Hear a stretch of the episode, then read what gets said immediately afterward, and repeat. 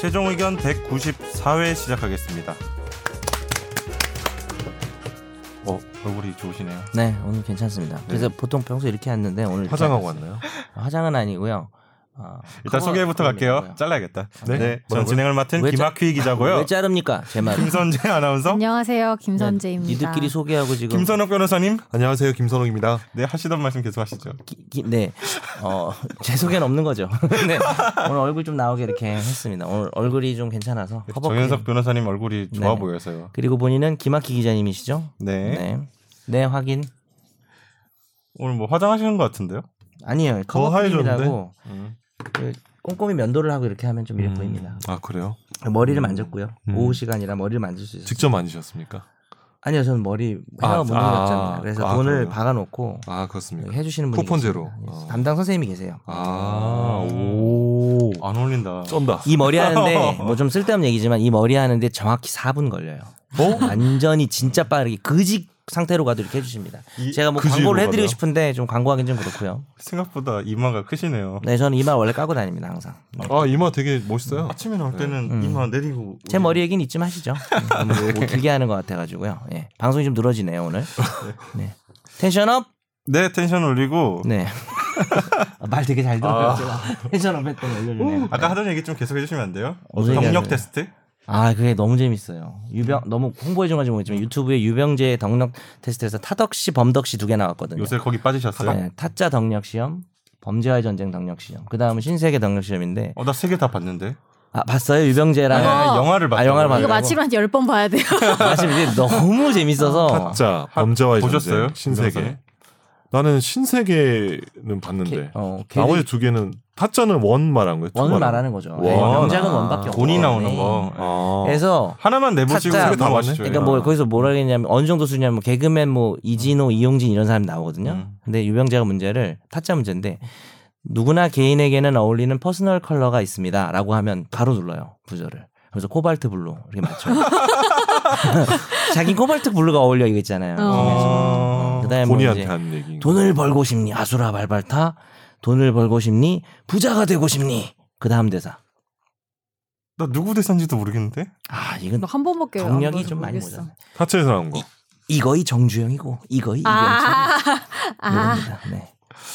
어. 저 그거 맞췄어요. 이거 맞힐 수 보면, 보면서 바로 맞췄어요. 저는 타짜 한 세 번 네 번 봤거든요. 아, 타짜를 좋아하시는군요. 아. 음. 근데 뭐, 아니, 범죄와 나는 전쟁을 제일 좋아합니다. 타, 타- 청금 타짜와 노리죠. 네. 타짜 보는 사람들이 이제는 약간 그 몰입해서 보는 게 아니고 그 대사를 그치. 치려고 본다 사람들 보면은 여러분 보는 원래는 사람들. 음. 고니 대사 같은 게 유명했고 뭐 아기 대사가 유명했는데 요즘은 이제 뜨는 사람은 곽철용이에요. 그래서 어, 예. 곽철용을 좀 검색해 보시면은 네.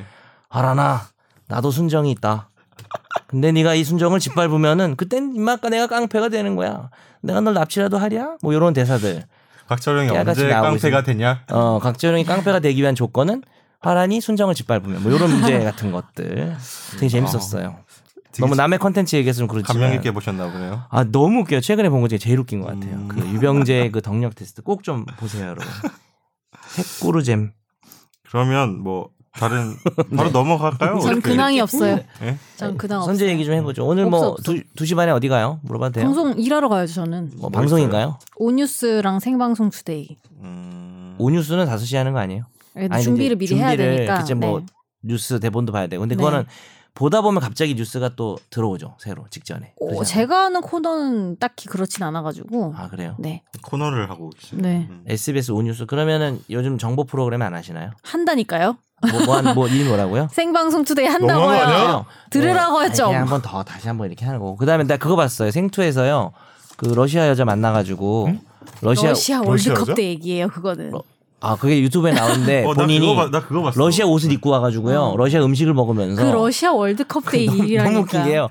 이게 캐- 캐리어를 뚫고 와요. 오늘 러시아 가는 거 아니에요? 그랬더니 러시아 맛집에 가서 밥을 아, 이태원, 먹는 이태원, 러시아 왔죠. 대원. 여긴 이태원이잖아요. 여긴 저도 맨날 오는 데란 말이에요. 뭐 이런 아 이거 타짜 덕력 시험처럼 제가 대사를 외웠네요. 유튜브에 있습니까? 한 번 봤는데 유튜브에 있습니다. 유튜브에 있습니다. 아, 김선재 러시아 이런 거 치면 나옵니다. 알겠습니다. 나는 골목 식당 나온 거 봤어요. 아 맞습니다. 아 그것도 봤어요. 네, 잘 먹었습니다 이러고 가는 거. 뭐였지? 떡볶이 집이었나? 음. 네, 부천 떡볶이집. 근데 진짜 맛있었어요? 네, 맛있었어요.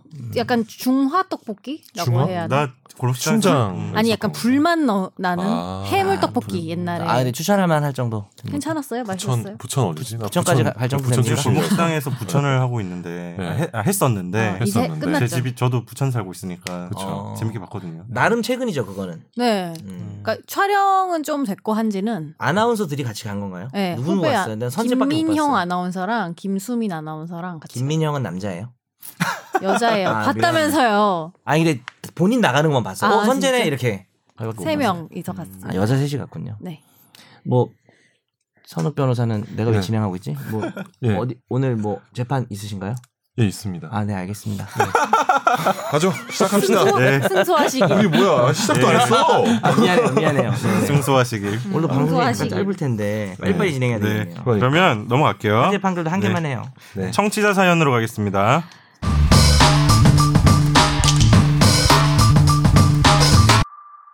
안녕하세요. 최근에 회사에서 직원 숙소를 계약했는데요. 20층 두 동짜리 아파트의 19층입니다. 아파트라기보단 관리사무소도 없고 동 대표만 있는 두 동짜리 고층 빌라라고 해야 할 것 같아요. 그런데 아파트에서 며칠 지내다 보니 잔잔한 진동 소리가 들려서 알아보니 두 개 층 위인 옥상층에 물탱크와 펌프가 있는데 그 펌프가 돌면서 소리가 타고 내려오는 것이었어요.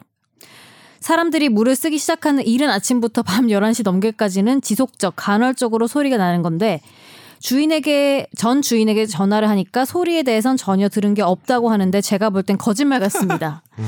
동 대표에게도 물어보니 펌프 소리 이건 어쩔 수 없다. 해결 방법이 없다 하고 우연히 옆집 사람을 만나 물어보니 소리에 대해 알고 있는데 집에선 안 들린다고 하네요. 근데 이게 안 들리면 귀가 정말 이상한 거예요.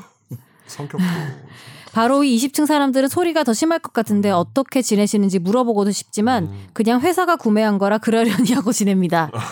그런데 이게 해결됐네요. 예. 네, 네. 그만할까? 이게 만약 내 집이라면 어떻게 대응할 수 있을지 의문이 드는데요. 매매 시 주인이 알려주지 않고 심지어 주인이 귀가 안 좋아서 못 들었다고 하면 거짓말이 아닐 수도 있겠는데요. 특히 이런 건 하룻밤을 지내봐야 알 수 있는 건데 이런 경우는 어떻게 해결해야 할까요? 약간 상상 질문인데요. 저희가 네. 청취자 사연이 별로 없기 때문에 답변을 하도록 하겠습니다. 예, 음, 네. 김선욱 변호사가요. 네. 네? 뭐 뭐. 아, 안 읽어봤어요? 이거 왔습니다. 아 네. 어떻게 해야 될까요? 답은 모르나요? 저도 일단 매매 계약을 처음부터 물릴 수가 없을 것 같은데 이 정도 사유로는 뭐 집이 아예 거지도 못하고 막 가- 밤에 막 귀신 나오고 막 있잖아요. 여보세요. 아마 그런 거 아니면은 안 될 것 같은데.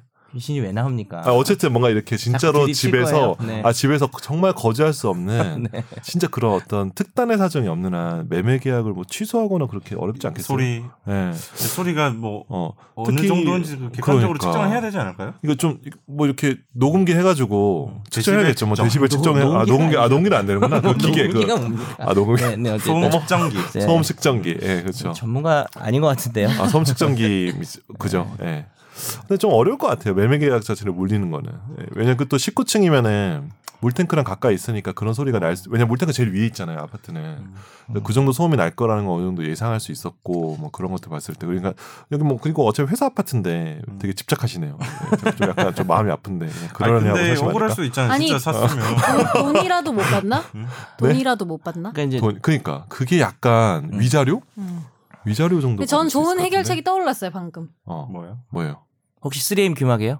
그게 뭐예요? 아 귀마개. 뭐 몰라, 쓰레기 아, 말이에요. 그게 아니고 어 다시 비밀스럽게 판다. 아 다른 사람에게로 다시 비밀스럽게 팔면 되지 그 않을까? 사장님한테 정말 한번 물어봐요. 너답네요. 아니 저, 좋은 방법 아니에요? 그렇죠. 네. 그 전주인도 아마 그렇게 팔았을 것 근데 같아요. 전 주인이 괘씸하잖아. 얘기 한 마디 안 괘씸하지. 해줬으니까. 아, 괘씸은 한데 일단 걔 그한테 책임을 물을 수 없어요. 귀가 좀 안 좋을 수도 있죠. 그분이 안 되나? 개인적으로. 일단은 선욱 얘기한 것처럼 계약을 물리는 걸 이제 음. 법에서는 해제 또는 음. 취소 뭐 이런 게 음. 사유가 있는데 그거는 뭐 생략하고 음. 계약 자체를 그냥 돌려버리는 건 좀 어려울 것 같아요. 어려울 저도 것 같은 같다. 생각입니다. 이 정도로는 음. 아, 이 정도 집에- 사안으로는 네. 이 정도 사는 뭐. 근데 이제 사실 소음이 너무 심하면 될 수도 있겠죠. 그러니까. 그럼 뭐 귀때기에 대고 막 옆에서 하는 거 땡땡땡 뭐 이런 거 그러면은 이제 물을 수 있을 거고 음. 선제 말한 것처럼 돈으로 보상받을 수는 저는 있을 것 같아요. 이게 음. 집이라는 게 그래도 음. 기와 침식 누워서 그쵸. 자고 밥 먹는 곳인데 음. 여기서 뭐 본인이 자기 어려울 정도의 소음이 항시적으로 발생한다면은 뭐 손해배상을 청구할 수 있지 않을까요? 매도인 갑자기 생각하니까 저희 집에도 음. 그 화장실 쪽에서 윗집인지 아니면 아랫집인지 모르겠는데 음. 코 푸는 소리가 엄청 심하게 나는데 어 진짜 아, 갑자기 이거 보니까 생각이 났어. 너무 괴롭거든 진짜. 코 푸는 거 금지 가처분 뭐 이런 거 생각해 보세요. 아, 그러니까 근데 그 샤워 그러니까 샤워하시면서 굉장히 심하게 푸시고 어 이러다가 코가 떨어져 나가지 않을까 어. 어. 떤 생각이 들 정도로 아. 뭐 그분의 잘못은 아니잖아요. 그분은 아니잖아. 근데 아파트 네. 이제 시공사의 문제. 그렇죠. 시공사의 문제인 거죠. 예. 기본적으로 이렇게 층간 소음이나 네. 이런 거에 대해서 뭐가 떨어지길 기다리세요. 떨어질 무슨 수 소리야? 네. 근데 어쨌든 이거는 손해배상은 될 것 같고 네. 일단은 첫 번째 원칙은 이 소음을 해결할 수 있는지 주인 그 매도인에게 요구를 해야 되겠죠. 너 이런 데 살았냐. 음. 그래서 수리를 한다든지 방음을 해서 해결이 된다면 되는 거고 안 되면 돈으로 받아야 돼요. 이거는 음. 그래야 되겠죠. 근데 아 위자료 책정할 때 되게 힘들겠다 판사가. 근데 참 난 좀 나올 수도 있을 것 같아. 네. 왜냐면 매일 그 소리를 매일 들어야 그 소리 되면 나오면 거의 어. 어.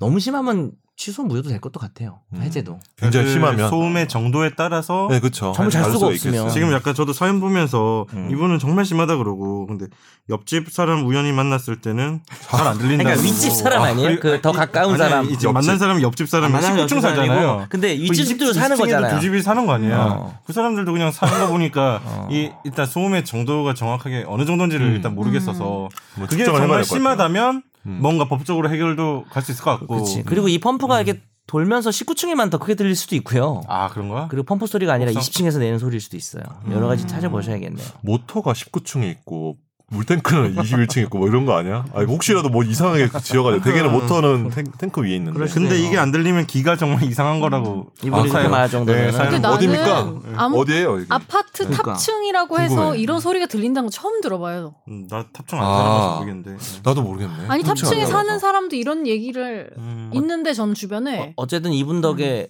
옥탑방이나 탑층 갈 때는 좀 한번 체크해 확인을 봐야겠네요. 해봐야겠네요. 체크를 해봐야겠네요. 좋은 해결은 못 드렸지만 좋은 정보 감사합니다. 네. 음. 이렇게 끝내실 거예요?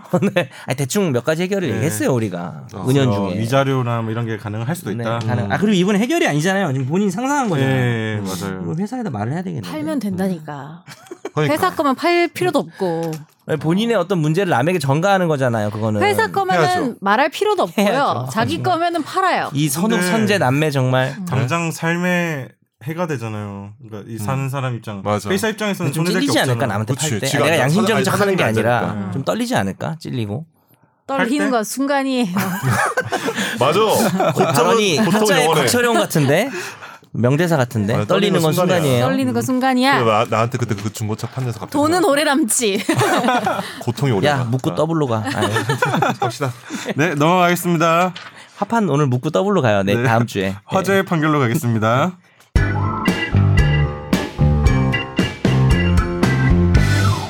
강원도 모 경찰서 경찰관들은 지난해 3월 야간에 A씨가 술에 취해 쓰러져 있다는 신고를 두 차례 받고 각각 출동을 했습니다. 경찰관들은 첫 번째 출동을 했을 때는 건물 화장실에 쓰러져 있던 A씨를 데리고 나왔고 어, A씨가 구체적인 주소를 말하지 않자 귀가하라고 말한 뒤 현장을 떠났는데요. 그런데 두 번째 신고가 A씨가 건물 출입문 옆에 주저앉아 있다는 신고가 두 번째로 들어왔고 경찰관들은 이, 이 신고자에게 이미 한 번 신고를 받아서 어떤 내용인지 알고 있으니 귀가하라고 이야기를 했어요. 신고자한테. 신고자한테 아너 음. 귀가 해라 그냥 신경 쓰지 그리고 말고 현장에 도착해선 순찰차에서 내리지 않고 창문을 열어서 이 취한 A씨에게 괜찮아요? 한 다음에 경찰들은 현장을 떠났습니다. 다음날 아침 A씨는 건물 계단 아래 누운 상태로 발견이 됐고 그래서 유족들이 경찰이 보호 조치를 제대로 하지 않고 방치해서 사망에 이르게 했다며 소송을 냈는데요. 아, 죄송합니다. 그리고 서울중앙지법은 이 유족이 국가를 상대로 낸 손해배상 청구 소송에서 국가가 9천여만 원을 배상하라며 원고 일부 승소로 판결했습니다. 이걸 고르신 이유부터 좀 차근차근 설명해 주시면. 어, 일단은 경찰들이 참 여러 가지로 힘들잖아요. 오늘 우리가 다루는 사건도 그 화성 음. 네. 여자살인 사, 그 당시 어떤 낙후된 기술로 되게 그 일선에서 고생들이 많으시고 음. 그래서 이런 일이 정말 많겠죠. 그죠? 취객들이 있고 이제 그럴 때 이제 어디까지 어느- 케어를 해야 어느 되는가? 정도 해야 되나 그런 건데. 근데 어떻게 생각하면 이제 괜찮냐고 물어봐서 괜찮다고 하니까 그러니까 음. 그렇다고 답을 한 거예요 지금 이 사람이 돌아가신 그쵸. 분이. 술 술에 취한 상태에서 괜찮다고 답변을 한 네, 거죠. 음. 그래서 이제 이런 사람 많으니까 그냥 갔던 거죠. 근데 이제 공교롭게 돌아가셨고 음. 경찰이 잘못이 있을 때는 공무원이기 때문에 이제 국가가 배상을 하는데 음.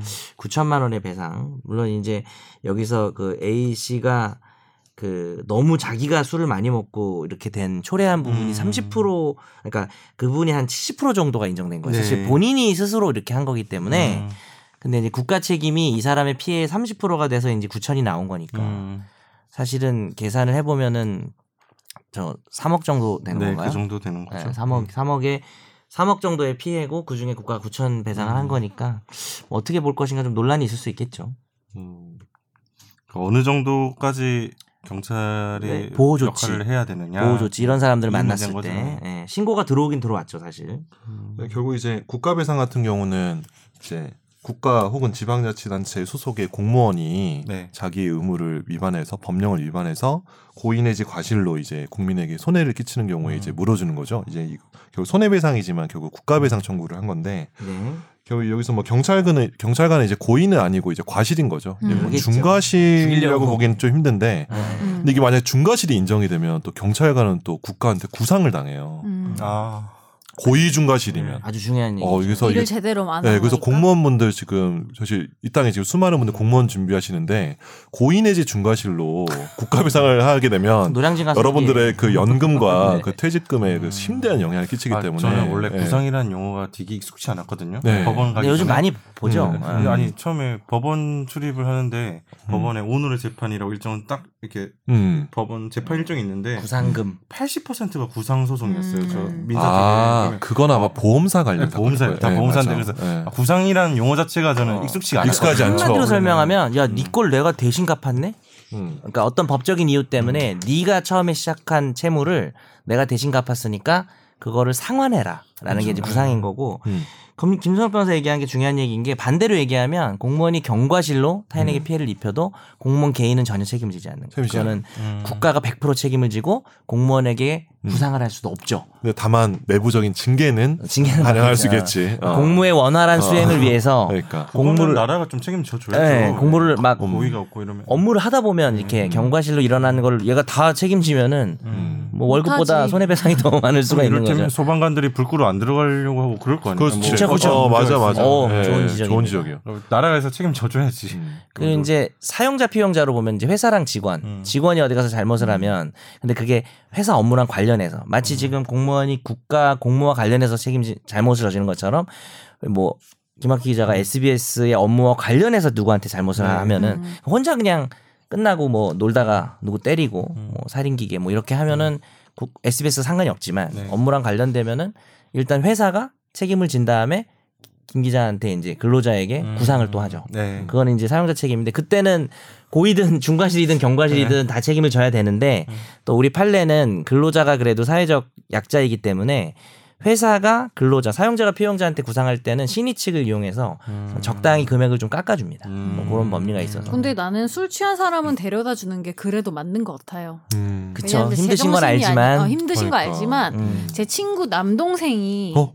한번 이렇게 겨울에 술 취해서 길거리에서 막 어 정말 누워 있고 이랬는데 강남역에서 뭐. 아, 퇴근하는 길인 경찰관이 어. 음. 퇴근하고 있었는데 그분이 아, 어. 훌륭한 분이네. 퇴근하다 말고 음. 걔 누워 자고 있으니까 가서 이제 지갑 뒤져가지고 그 음. 주소 어. 해가지고 데려다 줬어요. 아, 와. 저기 아니, 초과수당 진짜. 받으셔야 되겠네. 거의- 어 그러니까. 진짜 아니면 얼어 죽잖아요 사람이. 진짜 얼어 죽을 수 있어요. 그래서 겨울에. 술은 좋은 지적인 음. 게 이 사건에서도요. 음. 그 날짜가 3월 하순이었어요. 근데 강원도 지역이었어요. 아, 그 판결문에 음. 네. 아, 웃으면 안 나오는데 되는데. 야간이었고요. 그럼 음. 기온이 낮아지기 때문에 어, 만취한 사람이 자기 힘으로 방지하기 어려운 생명신체 중대한 위험이 존재했고 경찰관들이 이런 걸 예상할 수 있지 않았냐. 음. 아, 그리고 어, 그렇죠. 그래서 두 차례나 신고가 들어왔고 만취해서 몸을 가누기 어렵다면 음. 사실 이 경찰분들이 잘못한 겁니다. 이거는. 음. 네. 아니 납치 당할 수도 있고. 네, 이거는 책임을 져줬어야죠. 이거는 좀 네, 책임지는 게 맞아요. 근데 선욱이 말한 것처럼 경과실로 보면 음. 국가가 이 경찰관의 책임 을못 무는 거고 중과실일 수도 있겠죠. 그죠? 중과실일 수도 있겠죠. 산간 지역이고 하니까 뭐 음. 그러면 좀 잘못하신 것 같아요. 그건 누가 따져요? 중과실인지 뭐 경과실인지? 음. 국가의 공무원에 대한 소송에서 음. 법원이 따지겠죠. 근데 이제 국가배상에서는 고의 혹은 과실로 하거든요. 이제 네. 중과실인지 경과실인지를 판결문에 안 쓰죠. 네. 음, 안 국가 쓰. 배상에 안 어, 나오지. 근데 일단 근데 이제 나중에 국가가 구상하고 싶은 사건을 보고 아 이건 중과실을 판단하면은 음. 네. 구상금 소송을 하거나 아니면 구상금 달라고 이렇게 음. 근데 하거나 애매하면 이러겠죠. 잘 할까 안 할까? 잘 안 근데 안할 것 같아요. 왜냐면 누가 그러면은 경찰관이랑 소방관으로 근무를 하겠어요. 네. 국가가 네. 그럼 그거 예산 채우자고 음. 그렇게 음, 안할것 그러니까. 같아. 그 어떤 사기 진작 문제도 있고 그래서 옛날부터 그 보험 관련된 논의가 많았어요. 이게 옛날에 고- 고인의 그러니까 고인은 괜찮아. 그러니까 음. 뭐 경찰에 막 누굴 때리고 이런 건 확실히 자기 가 잘못했으니까 물어준 게 맞는데 특히 그 법원의 그 법원의 등기소 있잖아요. 네. 등기 공무원들은 그런 얘기가 있어요. 그 자기가 마지막 등기하고 난 사건 10년 지날 때까지 잠 잘 못 잔다고. 등기 아, 잘못했어. 그러니까 등기 잘못해서 사고 터지면 이게 금액이 몇 억이 나오거든요. 아, 그러네. 그래서 실제로 내가 제가 아는 퇴직 공무원인데 법무사 하고 하고 있는데 그게 터진 거야. 어. 나중에 그 드- 자기가 했던 등기가 그래서 막 그 소송을 제가 저거 했던 기억이 나요. 네. 아, 아, 오늘 네. 저기 화재 판결이 너무 풍성해졌거든요. 음, 요거요. 네. 어, 예. 요거 저거 최종 의견 단타로 좀 넣어주세요. 그거 있잖아요. 음. 청취자 사연만 넣지 말고 음. 아, 시리즈로 요청하신 나오는 거 거예요? 있잖아요. 고려해 볼게요. 음. 헤이, 씨. 아 죄송합니다. 그냥 한 그럼 번이에요. 저 공무원을 좀 보여주는 측면도 있어야 된다. 뭐 이런 얘기죠. 다음 판결 갈게요. 아 가시죠. 시간상 아, 집탐 안 가. 가시나요? 짧게 가도 될 것 같은데. 아. 그냥 네, 뭐 괜찮을 것 같은데. 할만하고. 예. 어. 어, A 씨는 서울 구로구의 한 초등학교 인근에서 만화 카페를 운영해 어, 왔습니다. 라면 먹고 싶다. 만화 카페는 학교 보건 위생 및 학습 환경을 보호하기 위해서 설정하는 교육 환경 보호 구역에 포함되는 곳인데요. 이 만화 카페는 이 중에서 상대 보호 구역에 해당합니다. 아, 그 말 하려고 이거 골라왔어요? 음. 아니에요. 진짜? 저, 저 라면 저기 저기 뭐야 짜파구리에 살치살 넣어서 먹고 싶어요. 넘어가시죠. 죄송합니다. 기생충에 나오는 거예요. 아, 상대 보호 구역 안에서는 교육환경보호위원회 심의를 거쳐서 허가를 아, 얻어야만 그렇게 영업을 해주고요. 할 수 있는데요. 바보들. 일하던 사람인데요. A 씨는 서울특별시 남부교육지원청의 만화 카페를 교육환경보호구역 내에서 금지 행위 및 시설에서 제외해 줄 것을 신청했으나 거부당했습니다. 그리고 이에 반발한 A 씨가 소송을 제기를 했는데요. 어, 서울행정법원은 A 씨가 이 서울 남부교육지원청 교육장을 상대로 낸 교육환경보호구역 내 금지 행위 및 시설 제외 신청에 대한 금지 처분 취소 소송에서 최근 원고 패소로 판결했습니다. 음. 어, 저는 이거 보고 어, 당연할 것 같다는 생각이 들었는데 아닌가요? 음. 근데 이게 이 예전에 학교 정화구역 이래 이거 좀 잘 알죠 이런 거. 어. 학교 지금 정화- 이제 교육환경 보호 보호구역으로 이름이 옛날에 바뀌었어요. 네. 정화였는데 교육환경 보호구역으로 바뀌었어요. 근데 이 판결도 이 판결에 제가 얘기하고 싶은 건 내가 무슨 얘기하고 싶을 것 같아. 뭘요? 이, 이 판결과 학교 보호구역 관련해서 옛날 만화방 같던 얘기? 뭐 이런 거? 뭐 당구장? 당구장 얘기하고 싶은 아, 거예요. 그치 당구장. 당구장 헌재 판례 있잖아요. 헌법. 아 있죠. 그러니까 아그 판례 좀 안 찾아보고 왔네. 그 그런 거 하지 마. 유해 하- 교육에 좀 유해. 약간 맹모 삼천지교 이거예요. 학교 주변에 이런 게 있으면 애들이 좀 그런데 학교는 사실 법상 유치원부터 대학교까지거든요. 네. 음, 근데 유치원하고 대학교 주변에 당구장이 있다. 어때요? 아무 상관없죠. 상관없을 것 같아요. 근데 원래 예전에는 초등학교 주변에도 당구장을 금지했어요. 왜? 초등학생 실까봐? 예, 그러니까 또 초등학생 중에도 까지는 칠 수 있으니까요. 음. 얼굴 좀 사근 애도 있고요. 네. 출입이 되나? 그때 이렇게 해가지고 그랬나? 당구장은 뭐 연령 네. 당구장은 지금 연령이 연령 제한 없나? 없어졌어요. 아. 그것도 헌법재판소 아. 판례예요. 아. 연령 제한이 그러니까. 18세가 수한 10몇 20 10몇 년 전, 20년 전에 당구장이 그럼 없었어요. 연령 제한이 있었어요 원래? 있었어요. 있었지. 아 몰랐어. 나. 어, 내가 고등학교 때는 있었어요. 제가 아. 못 갔어요. 그게 90 80년대 후반 90년대거든요. 저 때까지도 못 간 것 같은데. 90년대 중반 너뭐 후반까지도. 너 제가 저기 959 9596 97 다녔으니까. 아, 아, 이거 나이 그때. 까고 있네 지금. 네. 어쨌든, 예. 근데 아, 이제 뭐 초등학생이 이제 무슨 이제 당구를 치냐라고 하면 해서 이제 법상 지금 초등학교 주변과 대학 아 잠깐만 내가 헷갈리네 초등학교 주변의 당구장은 음, 뭐 상관이 없죠 없죠. 유치원 초등학교 대학교는 그러니까 이제 업종의 종류에 따라서 조금씩 음. 다른 거예요 근데 이제 뭐 유흥주점이라든지 좀 음. 센 것들은 또 역시 금지 학교 근처에 금지가 될 수가 있겠죠 이게 표가 있더라고요 예. 좀 네. 만화 카페잖아요. 지금 판결에 해당하는 거는. 자 일단 그쵸. 중요한 거는 네. 일단 교육환경 보호구역이 옛날에 음, 이제 정화 설명해 학교 주세요. 환경 정화 구역인가 그랬는데 그 옛날에는 이게 절대와 상대가 있어요. 절대는 뭐냐면 학교 출입문 음. 네. 출입문이어야 돼 출입문으로부터 50m 진짜 가까운 거지 아, 음, 컴파스 그려가지고 50m 쫙 50m, 그으면 네. 정말 가까운 거죠 어. 그 그어서 안에는 못 들어가 아예 아예 아무것도. 음. 아예 심의를 해도 못 들어가는데 음. 50에서 200m 사이는 이거는 그러니까 이, 여기서 또 이제 절 상대 구역이 있는데 상대 구역은 또 경계선이야. 네. 그러니까 학교 거- 전체 어, 이 테두리, 어, 테두리. 담장의 네, 거기서- 200m 어, 거기서 200m는 까지는 심의를 거기는 통해서 심의를 해가지고 이제 아, 뭐이 제한을 정도 할수 있어도 있는 거예요. 되겠다. 아, 음. 네. 근데 이거는 이제는 심의를 할 수 있는 선이죠. 이게 했는데 137m니까. 쪽문에서 137m. 근데 이제 거절을 한 거지. 그랬더니 음. 아니 이거 쪽문인데 어. 좀 해주면 안 되냐라고 이제 소송을 낸 거죠 만화 카페. 겨우 뭐 애들이 얼마나 드나든다고. 어. 어. 근데 학교에 초등학교에 쪽문 있나요? 뒤 이거는 되게 후문 후문. 고등학교 때 조금 있는데 있지. 후문, 후문. 그래요? 예. 아. 예, 후문 후문 같 후문보다 약간 작은 분들. 음. 예. 이 결론은 어떻게 나왔냐면은 그 학교장이 이제 공간 구성이 이- 이 만화 카페가 공간 구성이 좀 폐쇄적이었대요. 그리고 이제 무분별한 어른들의 문화에 노출될 가능성이 있고 뭐 네. 할까봐 거기서 뭐 애들이. 그다음에 성년이랑 성인이랑 청소년의 독서 공간이 분리가 안 돼 있대 이 만화방이. 아. 그래가지고 19금 만화에는 접근하지 마세요라고 써 있지만 음. 얼마든지 유해 매체물에 노출될 가능성이 상존된다. 그래서 애들이 어, 이렇게 또 어른이 되어가고 뭐 그럴 수 있기 때문에 좀 위험해서 이건 좀 거절할 수 있다. 뭐 이런 판결인 거죠. 아, 저도 얼마 전에 저기 우리 동네 만화방 음? 좋은 얘기 갔는데 좀 해주세요. 아니, 만화방 갔는데 에피가 없어요. 제가. 음. 아 예뻐 만화방 갔는데 진짜 약간 생각이 그러니까 그 애들 보는 책이랑 어른들 보는 책이 저는 사실 구분이 그러니까 물론 칸막이 구분은 돼 있지만 음. 여기 빨간색 애들이 붙어 진짜 있지 않아요? 접근하는 데 있어서 아무 지장이 없어. 아. 그래서 내가 우리 둘째한테 야 저거 좀 뽑아라 하니까 그냥 뽑아. 근데 아무도 안 말려. 그리고 혼냈어. 너 임마 이거 뽑으면 어떻게 해? 이거 약간 지금 약간 함정수사 같은데 보면. 어. 사실 그런 게 좀 이 사건에 좀 반영이 됐지 않았을까? 음. 그러니까 애들이 이제 출입을 하고 애들 이제 19금 이제 만화도 보고 이런 네. 것들이. 예. 전혀 별개의 꼰대스러운 얘기인데 19금이 아닌 만화도 요즘에 너무 야하던데요. 어? 제가 보니까. 그래요? 어떤 예, 게 있죠? 청소년들 보는 것도 뭐 막 노출도 있고 막 그런 뭐 성관계를 암시하는 영화도 나오더라고요.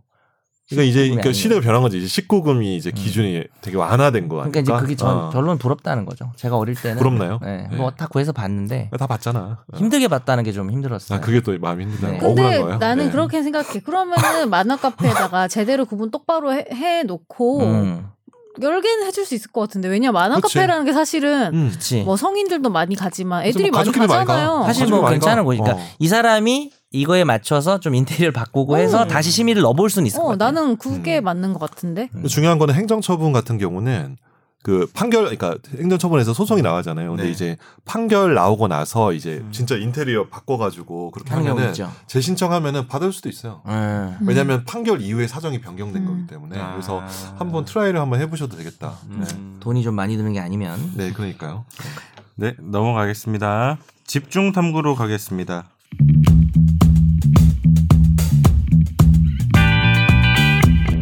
이번 주 집중 탐구 주제는 화성 연쇄 살인 사건을 다뤄보려고 합니다. 아 무겁다.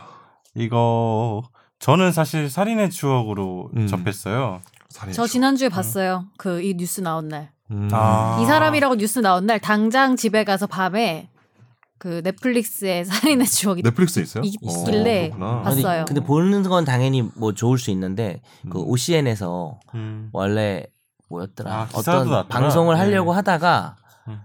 이- 갑자기 이걸로 편성을 바꾼 거예요 산의 음. 지원 그거는 좀 욕한 사람도 있더라고요 아니 어, 그런 예, 거좀 그런 거 봤어요. 피해자들을 또 이렇게 생각나게 또 음. 하느냐 아, 네, 제 말은 일단 이 사건이 86년부터 91년까지 벌어진 사건이기 네. 때문에 8691 제가 뭐 그때 태어나서 기어다닐 때라 그때는 어. 난 딱- 접하지 못했고 딱 중고등학교 아 때 그랬나요? 86년. 아. 네. 난 딱 중고등학교 때예요 기절이 그러면 차고 저는 있구나. 이제 야, 너 이 되게 사건을- 어리구나. 네, 이 어리네요. 사건을 살인의 추억을 통해서 이제 겪었다는 의미인데 이거 뭐 거의 어버 키웠겠네 내가 네. 네. 그렇게 몇살때 기적이 가는 거. 중고등이라고 딱 중고등학생 때이 중학교부터 고등학교 사건이에요? 80, 86년이나 6학년이고 80이면 나는 4학년. 91년 고2 어.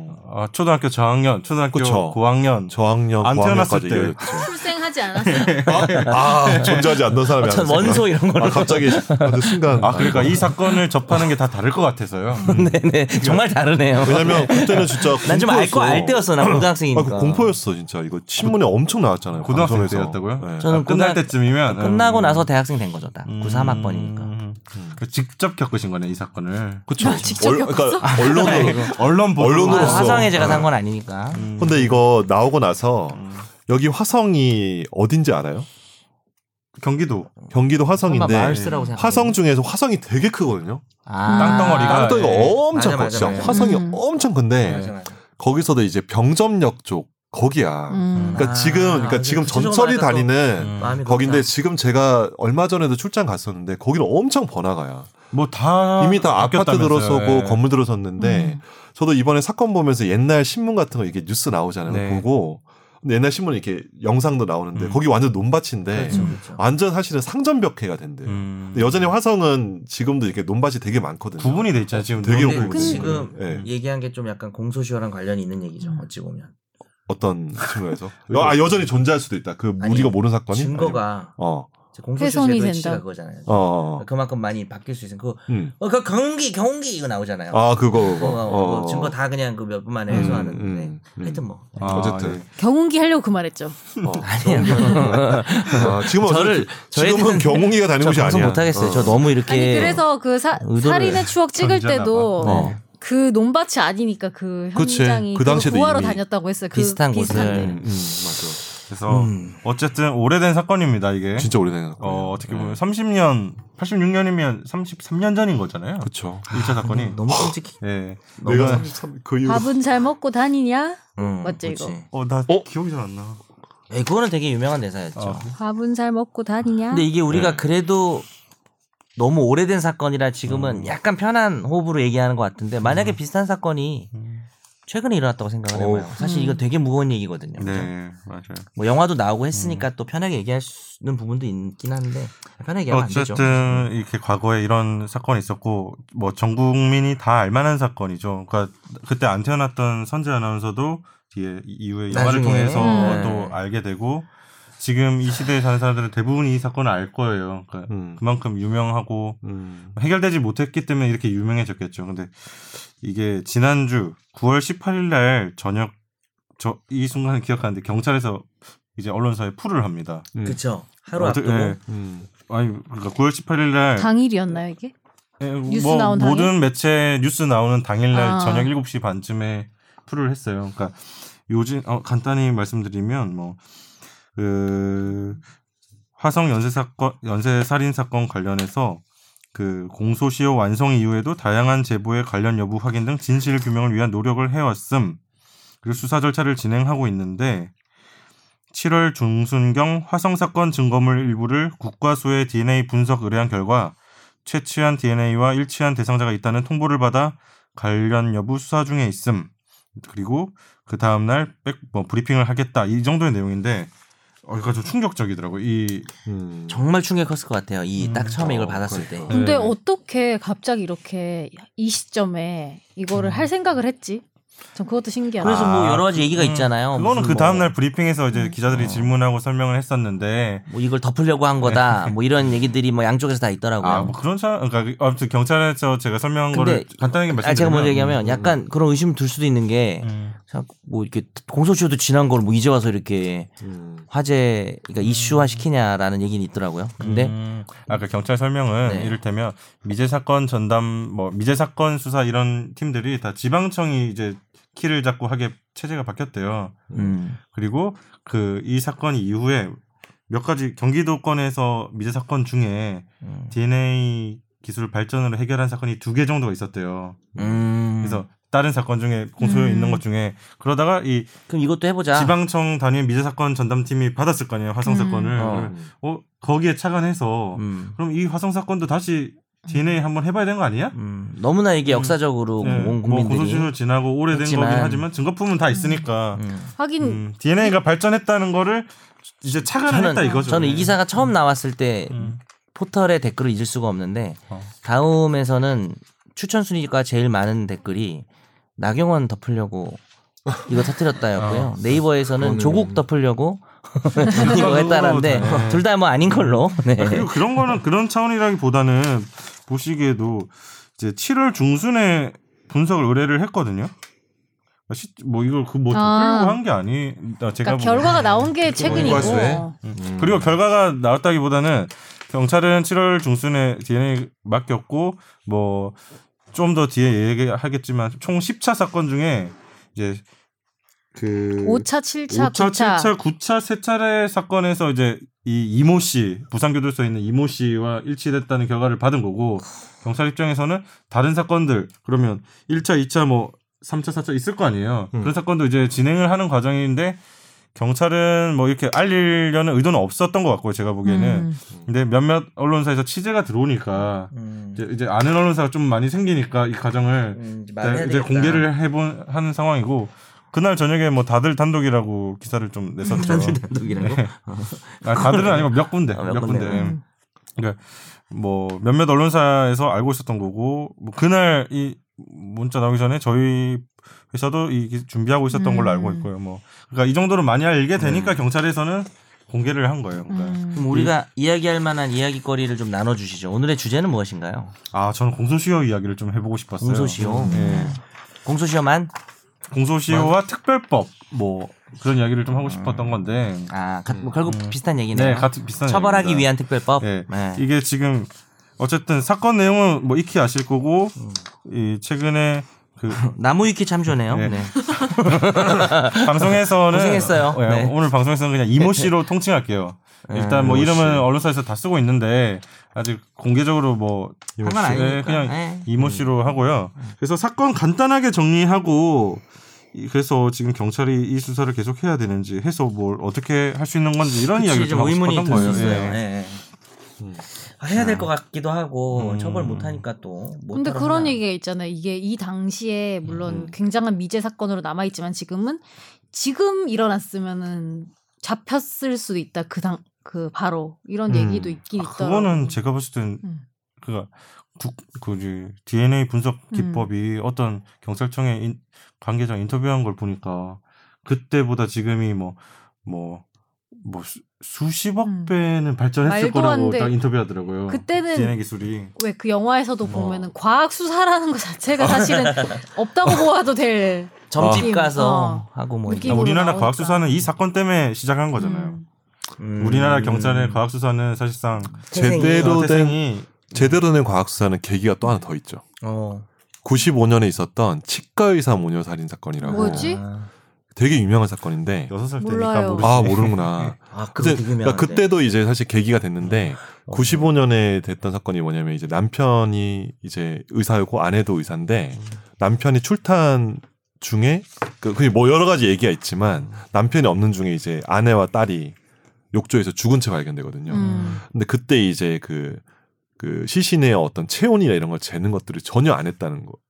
그러니까 정확히 뭔가 뭐냐면 언제 주 현장 죽었고. 보존이나 뭐 이런 어. 것들 위해서 사람의 체온이 이제 죽으면 떨어지니까. 근데 이제 그 당시에 욕조에 있었다고 하더라고요. 사망 시각을 알기 네. 위해서 해야 되는데. 어. 근데 그런 여러 가지 그리고 또 이제 장롱에 또 불을 냈고 뭐 여러 가지가 있는데 진범이 누군지는에 치과 대해서는 의사냐 아니냐. 네, 그 남편에 대해서 음. 근데 남편이 결국은 무죄 판결을 받았는데 그 사건이 이제 법의학계에서는 한국 법의학 발전에 어. 아주 중요한 계기가 된 사건이 있죠. 음. 근데 이- 그러니까 실패를 그 했기 때문에 네. 근데 문제가 뭐냐면 95년에도 그렇게 낙후했는데 네. 80년대에는 얼마나 더 음. 심했을까라는 게 핵심이거든. 예. 그 뒤로 네. 엄청난 발전을 그렇죠. 한 거고 네. 음. 지금 우리나라 DNA 분석이라든지 과학 수사는 세계 음. 뭐 상위권이라고는 음. 들었어요. 음. 맞아요. 일단 예. 그래서 이제 아까 말씀하셨듯이 질문으로 들어가면 네. 그러니까 그냥 한두 가지 공소시효 먼저 다루시죠 그냥 내용. 네, 그렇죠. 예. 예.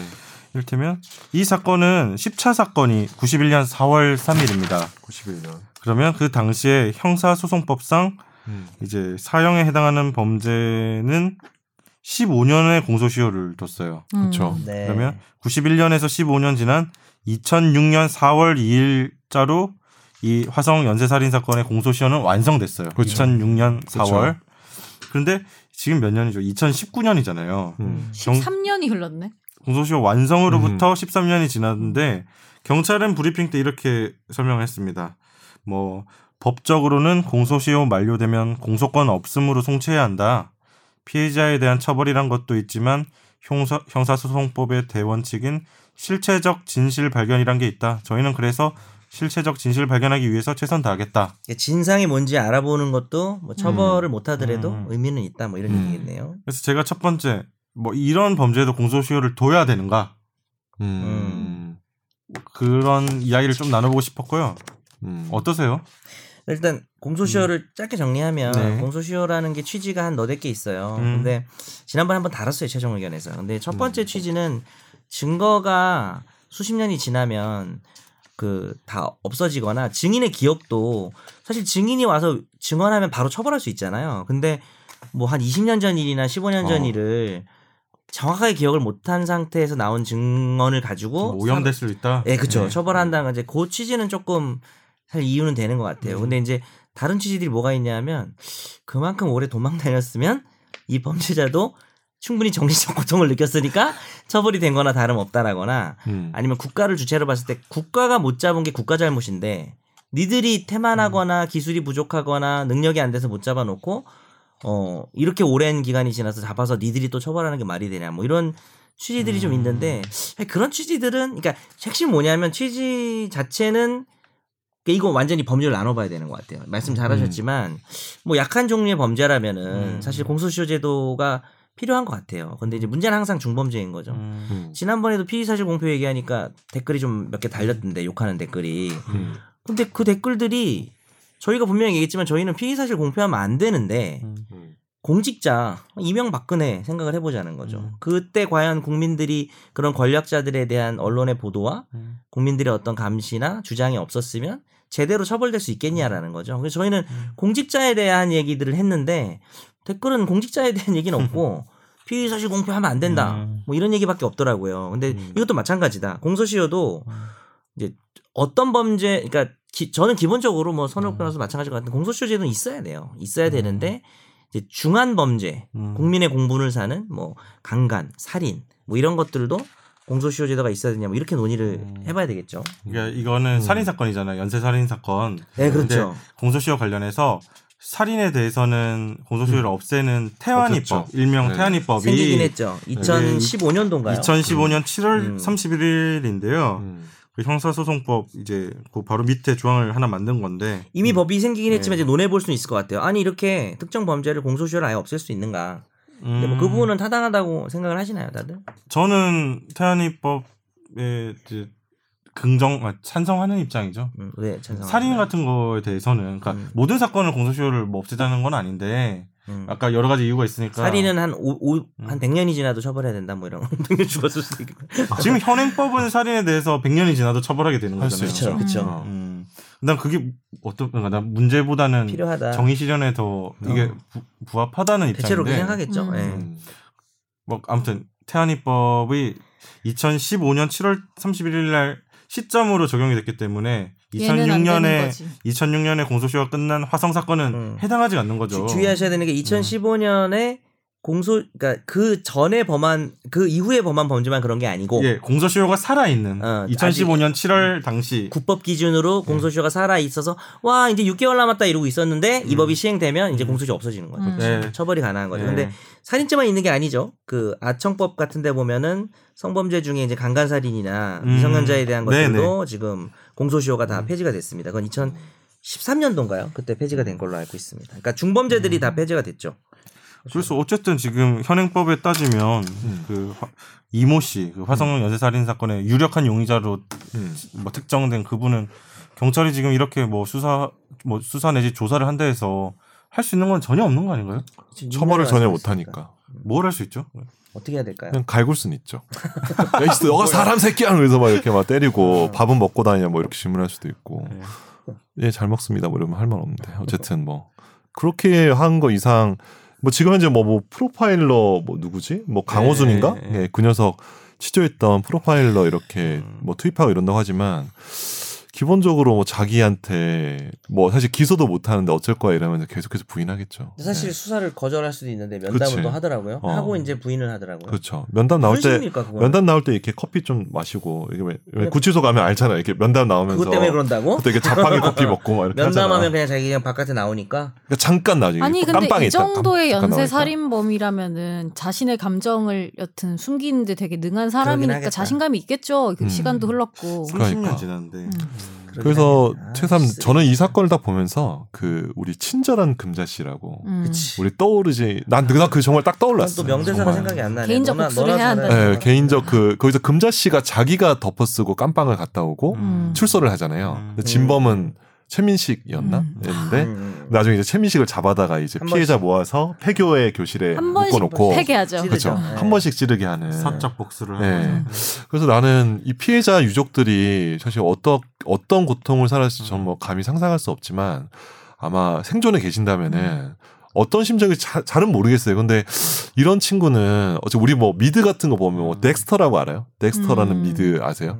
거기 보면 이제 법의 법망을 빠져나간 놈들을 잡아가지고 처치한 뭐, 다음에 이렇게 돌을 달아가지고 이렇게 뭐지 플로리다인가 어때 마이애미 어디 이렇게 바다에 퐁당퐁당 그냥 빠 빠뜨리는 이제 살인마 주인공이 나오거든. 드라마죠. 네. 예, 드라마 살인마인데 아, 뭐 살인마인데 다른- 정의 구현의 살인마야. 아. 오로지 그런 사람 어, 오로지 그런 사람만 이렇게 하는데 그래서 그런 친구 계속 자백하고 아니, 자백 안 하고 잡아떼고 이런 것도 보면은 아, 이 국가 권력의 어떤 그 피해자의 어떤 감정을 모조리 그러니까 모든 사, 모든 걸 다 케어할 수는 없지만 국가 권력이 아 이게 정말 한계가 감정을- 너무 명백하다. 피해자의 어. 감정을 어떻게 해, 음. 해줄 수가 없, 치유해줄 수 음. 없다는 치유할 수 게 없다는 게 너무 거죠. 안타깝다는 거죠. 음. 예. 그러니까 그런 영화가 나오잖아요. 드라마도 나오고 영화도 음. 나오고.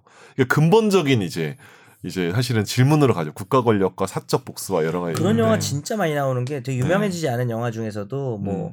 자기 딸을 뭐 어떻게 음. 못쓸 짓을 한 사람을 뭐 아버지가 그래서 법정에서 뭐- 총 쏴가지고 아니 그 영화 유명 영화인데 그건. 해외 해외 영화 어, 그러니까 미국 우리나라 영화, 영화도 헐리우드 되게 영화. 많아. 아, 우리나라 영화. 그러니까 뭐 한 명씩 그 가해자들을 찾아가서 죽이고 음, 뭐 음. 이런 그러니까 그런 게 우리들의 어떤 그런 음. 풀어준다는 거 아니에요? 그러니까. 그 국민들의 어떤 심리를 아니 그리고 이 연쇄 살인 같은 경우에는 어떤 음. 동기가 전혀 없잖아요. 그렇지.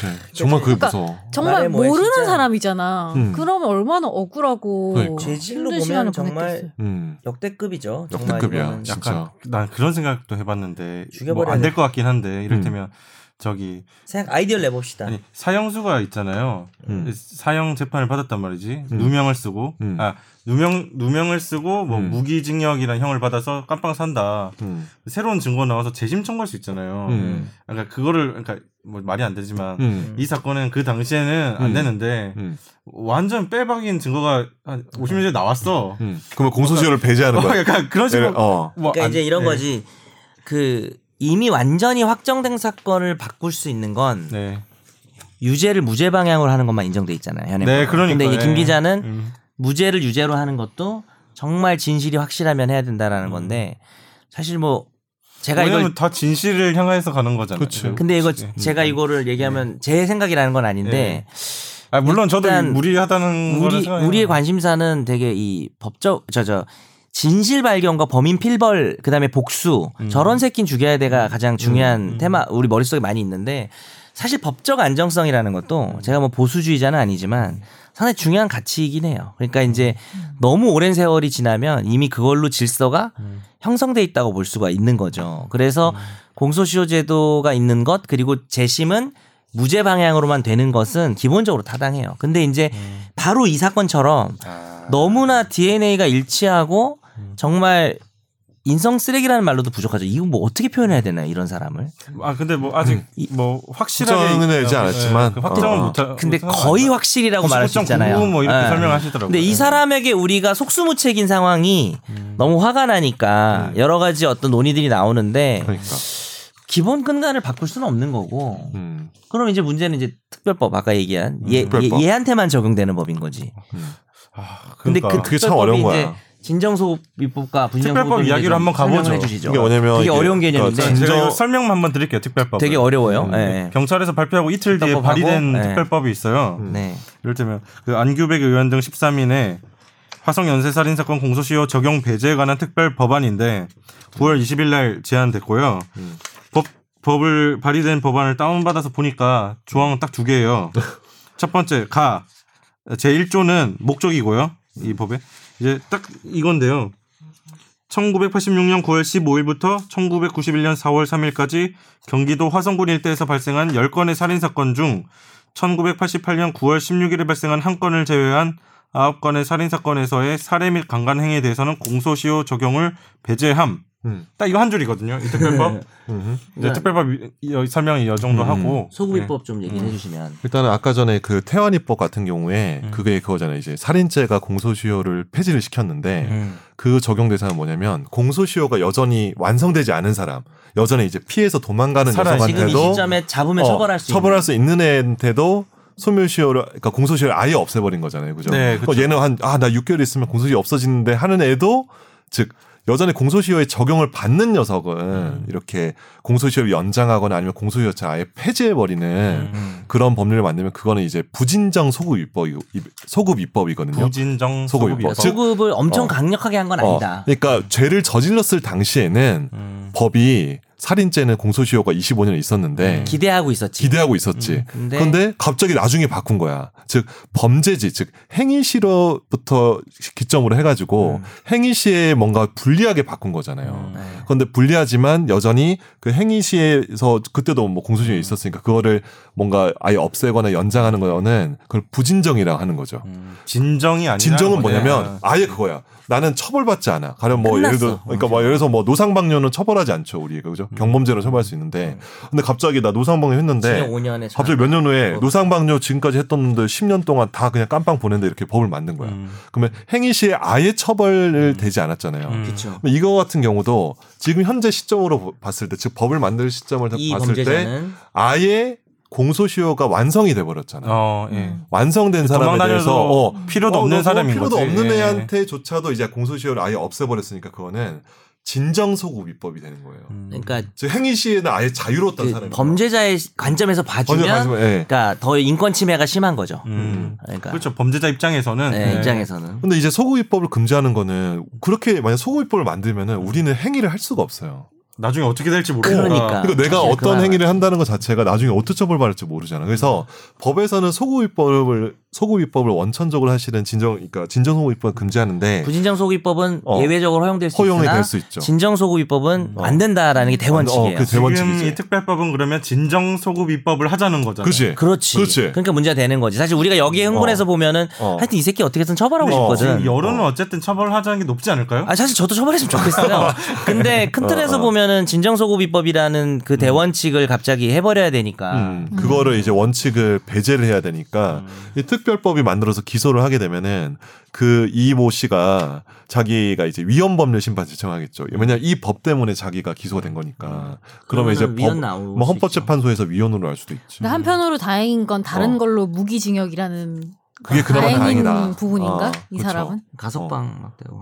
가석방 됐으면 큰일 날 뻔했지 진짜로. 가석방 됐을 수도 있다며 무기징역이라고 하더라도 음. 20년 넘으면. 하여튼 이 법이 그래서 어쩐 뭐 그런 게 어째 법리적으로 그런 문제점이 있는 게 심각한 문제점. 사실은 왜냐면 우리가 건 바이 건으로 할 수는 없거든요. 그러니까 그렇죠. 네. 음. 이 새끼 정말 죽이고 싶어서 음.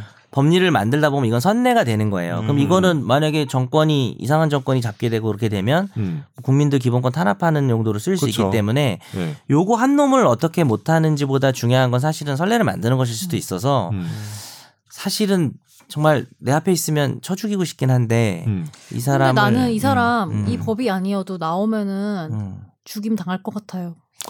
일단 뭐 일단은 아, 뭐, 진짜로. 뭐 여러 손에 어떤 모양은 뭐 여러 아 손이 막 지금 부르고 떨리고 있는 것 같은데 음. 아니, 근데 진짜. 이거 네. 원고를 준비하다 보니까 5.18 특별법 이야기도 많던데. 어이파 특별법 얘기 그래서 비교를 좀 해주시면 네, 좀 비교를 할 수 있을까요? 아니 5.18 특별법으로 공소시효를 뭐 이제 이 뭐 해결했던 케이스가 있다는 또 주장들도 있더라고요. 그렇죠. 음, 그거랑 단순 비교가 좀 어려운 거예요. 어떤가요? 네, 5.18 특별법은 이게 논의가 좀 긴데 음. 아 뭐라 그러지 아, 짧게 얘기하면 음. 어. 정말 우리 현대사에서 그냥 온 국가적으로 어떤 정치 사회적으로 그리고 구태타고 무슨 뭐 독재 권력에 의한 것이기 때문에 이거는 국가 자 어떤 그 시절 자체에 어떻게 할 수 없었던 그 아. 문제인 거고 이거는 이거는 그냥 개인을 범인 강력 범, 범죄인 거고. 개인을 형사들이 못 잡은 거고 네. 음. 어, 그러니까 이거는 사실 같이 비교하기는 좀 어려운 것 음. 같아요. 그래서 근데 그 당시 헌법재판소 이제 9명 중에서 여러 명이 이렇게 의견이 나눴는데 그죠? 예. 그 중에서 네명이 어떤 얘기했냐면 진정소구 입법이 무조건 금지되는 거 아니다. 음. 그러니까 어떤 그러니까 5.18 특단의 사정. 특별법을 위해서 그런 어, 의견이 나온 특단의 거죠. 뭐가 이게 네 가지 사유가 있는데 뭐 자유 민주적 기본 질서의 뭐 확립을 위해서 헌정 그렇지. 사정 뭐 이정표를 어. 만든거나 뭐 이런 식의 예외 사유가 있어요. 음. 제가 이게 정확히는 기억이 안 네. 나는데 그런 사유에 있어서는 진정소구 입법도 음. 예외적으로 허용할 수 있는 거 네, 아니냐라는 그 설시가 의견. 이- 음. 있어요. 근데 있었는데 화성 연쇄 살인 사건은 그냥 강력 사건이라는 거죠. 네. 그러니까 그것에 거기서 설시한 설시한 정도의 이르 음. 그거는 약간 애매한 거죠. 그러니까 예, 그 예. 당시에 이제 5.18법은 진정소급법이냐 부진정이냐 논의가 음. 있었어요 헌법재판소도. 근데 이걸 진정소급법으로 볼 때는 좀 안 되는 거 아니냐는 견해가 있었지만 핵심이 지금 딱 얘기한 것처럼 음. 집권 과정에서의 불법적 요소나 올바른 헌정사 정립을 위한 과거 청산의 요청이라는 게 나와요.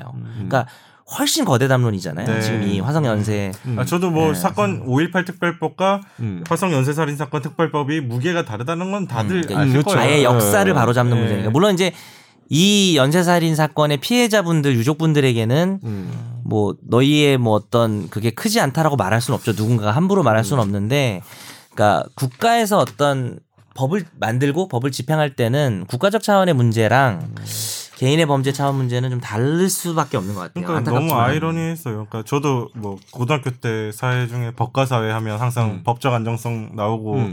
그리고 뭐 지금 초보 입법 금지. 아까 말씀한 아까 뭐 우리가 논의했던 태안 입법도 음. 네. 실제적으로 태안이는 적용이 안 됐잖아요. 그렇죠. 음. 그렇긴 하죠. 사후약 예, 방문이죠. 그러니까 그거는 아이러니하더라고요. 그래서 이거를 이대로 둘 것인가. 음, 음. 교도소에서 너, 네, 넌 지각 있는 한 수용소 한 수용. 아이 그러니까. 위험한 소리야. 그런 그만하세요. 음. 말하면 안 됩니다. 예. 예, 안 아. 그러시면 안 됩니다. 방송 못 들어요. 그래서 이제 음. 어떠세요? 아, 이말 자를까? 이현지 아나운서는 누가 죽일지 않을까? 난 그럴 것 같아. 그러니까 아이. 뭐가 있을 것 같긴 해. 내가 막았어. 예. 네, 농담입니다. 아니, 농담, 농담이 아니라 실언입니다. 네. 근데 그니까 마음은 음. 당연히 가고 싶죠. 음. 아, 농담이야. 마음은 당연히 네. 음. 진짜 죽어 열 번도 더 죽어 마땅한 사람이다라는 음. 생각이 들지만 그렇긴 하죠. 이렇게 이야기를 듣다 보면은 어쩔 수 없는 부분이 있다라는 생각도 들어가지고 음. 안타 그러니까 안타깝지. 더 안타깝지. 그냥 안타까운 것 같아 음. 마음이 더 그래서 음. 근데 그- 또 한편으로는 늦게라도 이렇게 누군지라도 밝혀졌다는 게 다행스럽기도 그쵸, 해요 그쵸. 음. 또 한편으로는 누구인지 알고 있다는 것만으로도 예. 되게 아, 아, 그거 되게 음. 중요한 것 같은데 우리 그 진실 규명을 위한 그 과거사 그 뭐 있었잖아요. 음. 옛날 그 한국 전쟁 때 있었던 학살 사건들이나 이런 네. 것들. 근데 사실 그거는 공소시효도 아, 과거사 예. 이미 위원회, 지났고 음. 뭐 사실 뭐 나중에 이제 국가 배상이 되고 뭐 이런 문제가 있긴 하지만 그 문제도 결국은 남겨진 사람들이 이제 그리고 그 체제 자체 공동체 자체가 존속을 위해서 이거를 화해를 하고 치유를 하는 계기가 있어야 음. 되는 거 그런 측면에서 그 법이 만들어졌거든요. 그렇죠. 근데 이 사건 같은 경우도 어떻게든 이게 진범을 밝혀낸 이런 것들이 그러니까 결국 이제 범죄는 그 무조건 잡힌다는 거를 인식시켜주고 그 남겨진 유족분들에게 또 범인을 잡았다는 그런 부분들 그러니까 치유랑 화해를 하는 계기에서는 계속 이렇게 취조를 하고 그 녀석한테 자백을 어떻게든 좀 목이 막 이렇게 바늘 찔러서라도 좀 실체적 예, 예, 진실 예. 규명 뭐 이런 그쵸. 게 필요하다. 그런 면에서는 참 필요한 것 같다는 생각이 좀 들어요. 음. 예. 그래서 사실 이 사건을 더 주목을 해야 되지 않을까? 그래도 예. 결과가 허무한 느낌 어쩔 수 아. 없잖아요. 아, 근데 그런 거 있죠. 민간인 학살 사건도 동네에서 동네 사람이 뭐 죽이기도 하고 국군이 와서 죽이기도. 하고. 근데 국군이 알고 보니까 뭐 친, 친인척이 뭐 이런. 음. 그러니까 한마디로 모든 이 한국 사회에 되게 슬픔이 남겨 있는 건데 그거를 진실은 규명을 하지만 처벌을 하지 않는 거죠. 음. 그러니까 이 사건도 그런 측면에서 어, 진실을 음. 규명하는 것만으로도 예. 사실은 남겨진 사람들에게 어떤 여러 가지 어떤 메시지를 줄 수 있는 게 있다고 생각해요. 그런 측면이 예. 분명히 있겠네요. 있겠어요. 네. 예. 그래도 좀 뭔가 복수가 이루어졌어. 아 이런 말 하면 안 돼. 아나 지금 너무 정말 너무 복수하고 싶어. 그 어. 사람에게 복수하고 보복하고 음. 죽여버리고 싶다는 생각이 잘못된 건 아니죠. 그거 되게 인간의 어떤 되게 근본적인 본능이죠. 본능적인 감정 아닌가? 그러니까 죽여도 시원치 않다는 생각이 들지 않나요? 뭐 그거는 사실 음. 그러니까 법을 떠나서 변호사라서가 아니가 아니고 그냥 음. 그런 생각은 들지 않나요? 이거 이 사람 저지른 이유 생각을 해봐요. 이건 음. 그러니까 죽여도 부족하지. 그쵸. 어떤 정서로 봤을 때는. 음. 근데 이제 그래서 얘를 죽이기 위한 법을 만드느냐 이제 그런 다른 문제인 거니까. 또 다른 문제. 그런 그런 모든 우리가 원하는 심정대로 법을 음. 만들고 집행을 하는 것들은 되게 조심스러울 필요가 있고 저는 그 조심스러움이 음. 되게 중요한 가치인 것 같아요. 그러니까 아까 뭐 얘기한 것처럼 이얘 하나를 족치기 위해서 그 특별법을 만들면 음. 계속해서 또 하나의 어떤 사건들을 만들기 위해서 계속해서 소급 입법을 무한히 확대되고 그런 그럼- 것들이 이제 사회의 기본적인 질서를 좀 그리고 그리고 그 과정에서 피해자가 더 많이 발생할 수도 있는 측면도 있고. 그냥 음. 공소시효 없애면 안 되나? 네. 근데 공소시효를 아, 예를- 그래서 이제 살인죄 없앤 그러니까 거지. 그래서. 얘를 처벌하자는 어. 사람 은 없는 거예요 우리 중에. 어, 어. 그러니까 법을 바꿔서라도 얘를 어. 처벌해야 된다라는 어.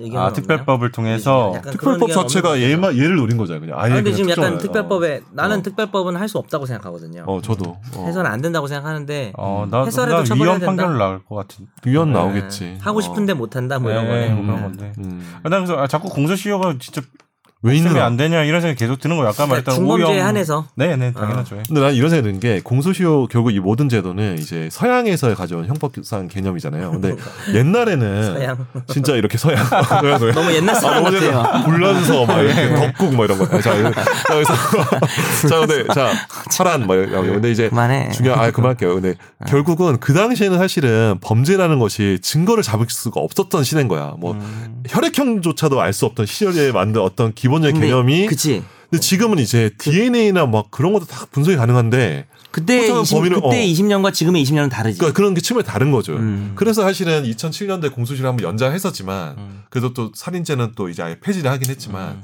기본적으로 이제 증거 자체를 사후에 언제든지 객관적으로 확실하게 할 수 있는 음. 제도 이게 그 기술이 되잖아. 음. 되니까 그러면 공소시효 왜 있는 거죠? 결국은 생각이 기분이 드는 거죠. 없어지는 방향으로 가긴 가야 될 것 점점 같아요. 갈 것 같다라는. 근데 오늘 논의의 핵심은 지나간 것을 너 일로 와봐 해서 할 수 있냐는 진정 소급 문제인데 네. 입법 네. 완전히 끝난 네. 거를. 근데 그거는 저는 뭐 반대를 할 수밖에 없어요. 어떤 역사적인 음. 사건이 아니고서는 대한민국 전체의 어떤 그런 게 아니고서는 헌정사를 뒤 흔들 만한 그런 게 아니면 어쩔 수가 없죠. 어려운 부분이 있죠. 음. 그래서 안타까운 거지. 들으니까 납득이 돼서 좀 더 화나요. 그죠? 납득이 되면 화나지 않아요? 납득이 되니까 화나지. 그리고 사적 복수도 네. 혹시나 이제 한마디만 하면 음. 사적 복수만이 이제 정답이다라는 생각이 드는 생각 들 수도 있지만 그건 이제 어. 뭐 기분을 표현한 음. 거고요. 어. 아까 뭐 덱스터? 넥스터. 음. 네. 덱스터? 네. 그러니까 그런 영화들도 사실은 되게 위험한 게 음. 영화는 모든 진실을 아는 전지전능적 시각에서 해요. 음. 그죠. 음. 얘가 죽이는 장면이 나오고 얘가 강간하는 장면이 나오거든요. 근데 사실 현실 사회에서는 진실이라는 게 왜곡될 수가 있고 착오가 있을 수 있거든요. 음. 그래서 사적 복수라는 것도 또 다른 범죄가 되는 거고 음. 뭐 과연 누가 집행할 것인가 개인이 그럼 그 사람은 정말 음. 음. 공정한가? 그 사람은 모든 걸 다 정확하게 알고 있는가라는 문제가 있기 때문에 함부로 말할 수 있는 건 아니죠. 그건 심정을 표현한 거지. 음. 사적 그 혹시나 그렇게 또 아, 오해하실까봐 오해하시- 예, 사적 복수를 해야 된다고 생각하실까봐 음. 에 그건 아니죠. 예, 그렇게 또 할 수는 없는 그 심정적인 측면입니다. 네. 예. 어느 정도 다들 이해, 그러니까 음. 생각들을 정리하실 것 같은데 음. 시청자분들도 음. 제가 구- 개인적으로 궁금한 거 하나만 여쭤볼게요. 네. 예를 들면 이게 어떤 사건 같은 경우는 경찰이 음. 조사 시- 수사를 해서 검찰이 기소해서 재판에 판결로 확정이 네. 되는데 음. 이 이모 씨 같은 경우는 얘가 진범인지 아닌지 누가 판단을 해야 되는 거예요? 그뭐 사실은 기소를 해서 판사가 판단하면 해야 되는데, 되는데 못하니까 기소를 못하는 범죄니까. 여기서 수사- 경- 경찰 발표만 믿으면 되는 거예요? 그- 어떻게 수사 결과고 우리는 그것을 판결문에 대한 신뢰도로 들을 수는 없겠죠. 판결문에 판결이 준하는 신뢰도로 들을 수는 없지만 그래도 그래도 그러니까 사람인 이상, 상식인 이상, 상식이 있는 이상 법을 떠나서 저렇게까지 DNA까지 일치하고 뭐 만약에 뭐 나중에 자백을 했다 뭐 이렇게 된다면은 음. 뭐 자백이라는 거 다 믿을 수는 없지만 우리가 국민들이 알아서 판단에 맡겨야 되겠죠. 그렇게 맡기는 걸로? 판결도 뭐 100% 정확한 게 아닌데요. 네, 그렇죠. 그러니까. 어쨌든 지금 저희 녹음하고 있는 이 시점에는 이모 씨가 부인을 하고 있는 상황이고 그렇습니다. 지금 경찰에서 이제 뭐 계속 확인하는 과정인 거고 음. 아주 뭐 저도 자신 있게 저 사람이 진범이라 100% 확신할 수는 없는 상황이지 않을까요? 그 뭐 아직까지 아까 말씀한 99.999일 수는 있어도 아, 그러니까요. 네. 음. 판- DNA가 세 건의 범죄 에 공통적으로 남아 있다는 거는 너무 명확한 거죠 사실. 솔직히 말씀드리면. 어, 확정 판결도 뭐 100%가 아닌 이상 음. 양승태 봐요. 하여튼 어. 그래서 아, 그러니까 아닌 이상 어, 아이 뭐 아무튼 경찰의 뭐 수사 결과 발표를 기다려 보죠, 뭐 그러면. 해봅시다. 네. 네, 그럼 오늘 방송은 여기서 마치고요. 안녕히 계세요. 네, 다음 주에 뵙겠습니다. 다음 주에 뵙겠습니다. 현재 잘 가. 잘, 잘 가. 갔죠?